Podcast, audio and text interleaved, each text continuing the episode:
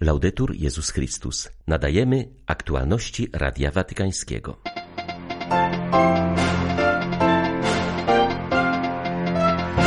Nieśmy światu nadzieję i uzdrowienie Boga, zachęcał papież na Anioł Pański.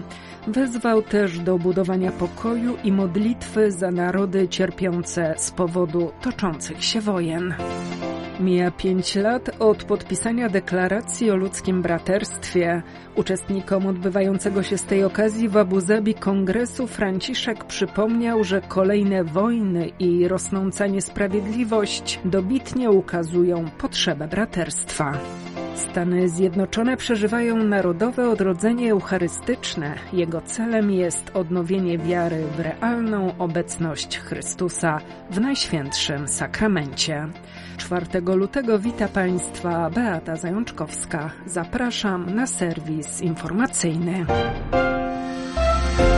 Jezus wychodzący na spotkanie zranionej ludzkości ukazuje nam oblicze Ojca. Franciszek mówił o tym w rozważaniu na Anioł Pański, zachęcając do porzucenia fałszywych wyobrażeń i odkrywania Boga, którego Jezus przedstawia nam w Ewangelii. Być może wciąż w nas tkwi wyobrażenie Boga dalekiego, zimnego, obojętnego na nasz los.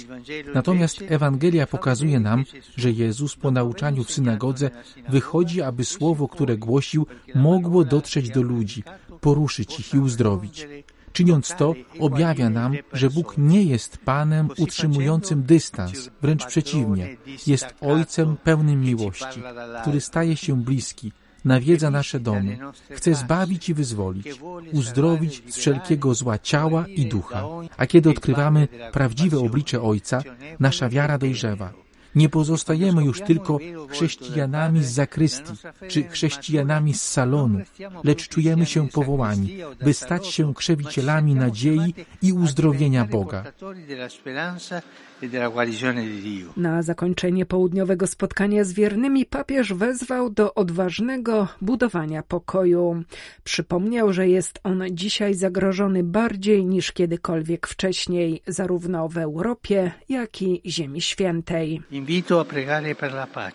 Zachęcam Was do modlitwy o pokój, za którym świat tak bardzo tęskni i który dzisiaj, bardziej niż kiedykolwiek, jest zagrożony w wielu miejscach. Nie jest to odpowiedzialność nielicznych, ale całej rodziny ludzkiej.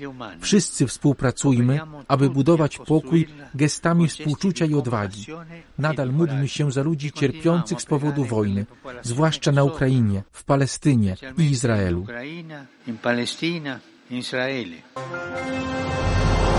Mija dokładnie pięć lat od podpisania deklaracji o ludzkim braterstwie w Abu Zabi. Z tej okazji w tym mieście odbywa się Międzynarodowy Kongres zorganizowany przez Uniwersytecką Platformę Studiów nad Islamem. Franciszek przesłał uczestnikom specjalny list. Wskazuje w nim, że w obecnym czasie obserwujemy, jak braterstwo jest coraz bardziej kwestionowane przez kolejne wojny i niesprawiedliwość. Papież wskazuje, że ta sytuacja ma trzy korzenie: nieznajomość drugiego, brak woli słuchania i brak elastyczności intelektualnej, poznanie drugiego człowieka, budowanie wzajemnego zaufania, zmiana negatywnego wizerunku tego innego, który jest moim bratem w człowieczeństwie przez publikacje, nauczanie, jest sposobem na zainicjowanie procesów pokojowych, które będą akceptowalne dla wszystkich, pisze Franciszek. Przypomina, że wobec drugiego musimy stać się uważni, najpierw słuchać, a dopiero potem mówić. Ileż zła można by uniknąć, gdyby w rodzinach, wspólnotach politycznych i religijnych, także na uniwersytetach oraz między narodami i kulturami było więcej słuchania i słów prawdy, pisze Ojciec Święty. Wskazuje następnie, by nie zapominać o celu edukacji i działalności badawczej. One mają nam pomóc stać się otwartymi na innych i braterskimi. Jemen od lat jest ogarnięty wewnętrznym konfliktem. W ostatnich tygodniach nastąpiła tam eskalacja odczuwana na polu międzynarodowym. Kościół w rozdartym wojną państwie pozostaje bardzo mały. Niewielka grupka wiernych, jeden kapłan i siostry zakonne, misjonarki miłości. Posługa jednak trwa, pomaga się potrzebującym, nie tracąc nadziei na proces pokojowy mówi wikariusz apostolski Arabii Południowej biskup Paulo Martinelli. W odniesieniu do rzeczywistości Jemenu, po pierwsze mamy wielką pracę wykonaną przez misjonarki miłości, które są tam obecne już od wielu lat i których współsiostry, nawiasem mówiąc, również poniosły męczeńską śmierć na samym początku wojny domowej. Działają one na polu poważnej posługi charytatywnej, wspólnego dzielenia. Przyjmują osoby w trudnej sytuacji, chore i starsze, co z pewnością stanowi ziarno dobra oraz nadziei. Z drugiej strony, na południu kraju istnieją inne dzieła miłosierdzia. Tak więc tam, poprzez struktury Caritas Polska, udziela się wsparcia, które, jak mamy nadzieję, uda się zwiększyć i kiedy napięcia ustaną, zdołamy faktycznie zrealizować średnio czy długoterminowy projekt. I to jest to, czego wszyscy sobie życzymy.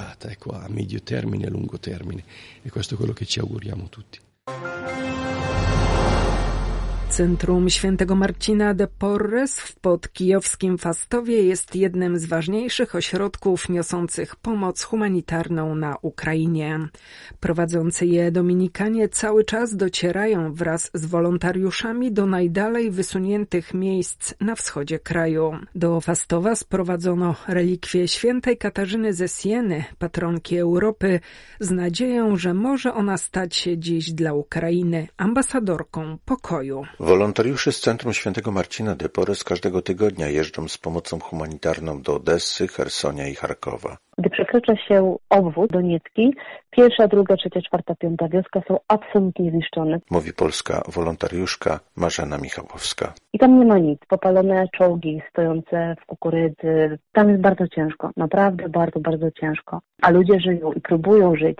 Potrzebna jest pomoc dla Ukrainy? Bardzo, naprawdę bardzo. Potrzebne są śpiwory, potrzebne są butle gazowe. Także pomoc jest potrzebna, bo ten naród dalej walczy. Naprawdę walczy. W tym kontekście wprowadzenie do fastowskiego kościoła relikwii świętej Katarzyny ze Sieny nabiera szczególnego znaczenia. Zauważa to ojciec Jarosław Krawiec, przełożony wikariatu ukraińskiego ojców dominikanów. Święta Katarzyna żyła w niespokojnych czasach wśród licznych konfliktów i robiła wszystko, co było w jej mocy, aby przywrócić zgodę między rodzinami czy zwaśnionymi miastami. Dlatego nie waham się nazywać ją prawdziwą ambasadorką pokoju. W jednym ze swoich listów napisała, że uczniów Chrystusa nie poznaje się po tym, że czynią cuda czy okazują świętość przez niezwykłe czyny, ale po tym, że się wzajemnie miłują.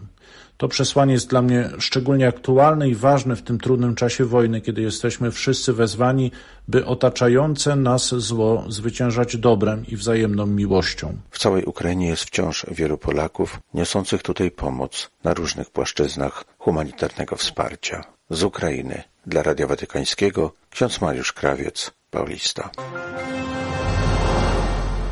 Stany Zjednoczone przeżywają Narodowe Odrodzenie Eucharystyczne. Jest to seria inicjatyw podejmowanych przede wszystkim na szczeblu lokalnym, w diecezjach i parafiach, których celem jest odrodzenie wiary w realną obecność Chrystusa w Najświętszym Sakramencie. Kulminacją tego procesu będzie Krajowy Kongres Eucharystyczny, który odbędzie się w lipcu w Indianapolis. Związane z tym inicjatywy duszpasterskie mają dość zróżnicowany charakter. Jedną ze sprawdzonych form są diecezjalne kongresy eucharystyczne. W niektórych diecezjach, takich jak Rochester, odbędą się one po raz pierwszy. Gdzie indziej, jak w Atlancie, są one regularną praktyką. W 2022 roku wzięło w nim udział 30 tysięcy wiernych, czyli dokładnie tyle, ile zdołano pomieścić wynajętym na tę okazję kongresowym centrum. Diakon stały Denis Dorner, który odpowiada za organizację tych kongresów, określa je mianem katolickich zjazdów rodzinnych. On i jego żona uczestniczyli w nich już jako ludzie młodzi. Teraz przybywają całą rodziną. Inną formą odrodzenia eucharystycznego są tak zwane noce miłości. Są to nabożeństwa promowane przez Światowy Apostolat Fatimski. Łączą w sobie adorację Najświętszego Sakramentu oraz odmawianie różańca i procesję z figurą Matki Bożej Fatimskiej. Nabożeństwa mają wyraźny charakter wynagradzający. Modlitwą objęci są w sposób szczególny ci, którzy w najbliższym środowisku, w rodzinie czy w parafii oddalili się od wiary w Jezusa obecnego w Eucharystii, wyjaśnia Barb Ernest, krajowa koordynatorka Światowego Apostolatu Fatymskiego. W brytyjskim sądzie toczy się rozprawa dotycząca zakazu modlitwy w szkole. Wprowadzono go po tym, jak grupa około 30 muzułmańskich uczniów szykanowała kolegów, również muzułmanów, na tle braku gorliwości w eksponowaniu swej wiary. Skandal sprowokował w Anglii dyskusję na temat zasadności nauczania w szkołach religii. Wywierając presję na kolegów, uczniowie ostentacyjnie modlili się na placu zabaw – Jedną z uczennic zawieszono po tym, jak okazała skrajną arogancję nauczycielce, która sprzeciwiła się przyniesieniu maty do modlitwy na plac zabaw. Szkoła zakazała więc rytuałów modlitewnych, co wywołało z kolei lawinę gruźb. W mailach pisano o braku szacunku dla muzułmańskich dzieci, a nawet ostrzegano o bombach ukrytych w budynku szkoły. Czarnoskóry nauczyciel padł ofiarą rasistowskich wybryków, innym grożono śmiercią. Wreszcie dyrektorkę szkoły podała do sądu matka wspomnianej uczennicy, oskarżając szkołę o dyskryminację. Afera wywołała parlamentarny przegląd nauczania w szkołach religii. Z danych wynika, że nie przygotowuje dzieci do funkcjonowania w wieloreligijnym i zarazem mocno świeckim społeczeństwie. Wśród reformatorskich pomysłów wspomina się na przykład zastąpienie jednolitej edukacji religijnej nauczaniem o ideologiach i religii. Timesie propozycję skomentował Michael Nazir Ali, konwertyta na katolicyzm, pisząc o słuszności poznawania światopoglądów, takich jak marksizm czy humanizm, podkreślając, że są one zdecydowanie czymś innym niż religia. Z kolei podczas debaty w Izbie Lordów były biskup Oxfordu Lord Harris zauważył, że w świecie pełnym konfliktów, gdzie tak często rolę odgrywa w nich właśnie religia, jest ona ważniejsza niż kiedykolwiek. Dla Radia Watykańskiego Elżbieta Sobolewska-Farbotko, Radio Bobola, Londyn.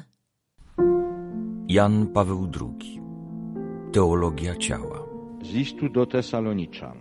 Wolą Bożą jest wasze uświęcenie, powstrzymywanie się od rozpusty, aby każdy umiał utrzymać ciało własne w świętości i we czci, a nie w porządliwej namiętności, jak to czynią nieznający Boga poganie tym fragmencie święty Paweł ukazuje czystość jako wewnętrzną postawę człowieka, postawę duchową, jako cnotę, wyrażającą się w zdolności do opanowania, podporządkowania własnego ciała, ale bardziej jeszcze do posiadania siebie, jak się wyraża apostoł, w świętości i we czci posiadania siebie, swojego ludzkiego, cielesnego ja w świętości i we czci. Dla świętego Pawła czystość jest niewątpliwie cnotą moralną, ale jest równocześnie, a nawet przede wszystkim przejawem życia wedle ducha. Potrzebna jest postawa ludzkiej woli, opanowanie zmysłów, po to, ażeby człowiek mógł prowadzić życie wedle ducha, czystość jest dla świętego Pawła nade wszystko przejawem życia wedle ducha. A więc nie jest tylko ograniczeniem, ale jest wzbogaceniem. Jest czymś nowym w życiu człowieka. Czymś, co daje nowe światło i nowy wymiar temu, co cielesne, temu, co kobiece i męskie. Całość katechezy o teologii ciała na polskiej stronie Vatican News w YouTube oraz głównych platformach podcastowych. Były to aktualności Radia Watykańskiego. Laudetur Jezus Chrystus.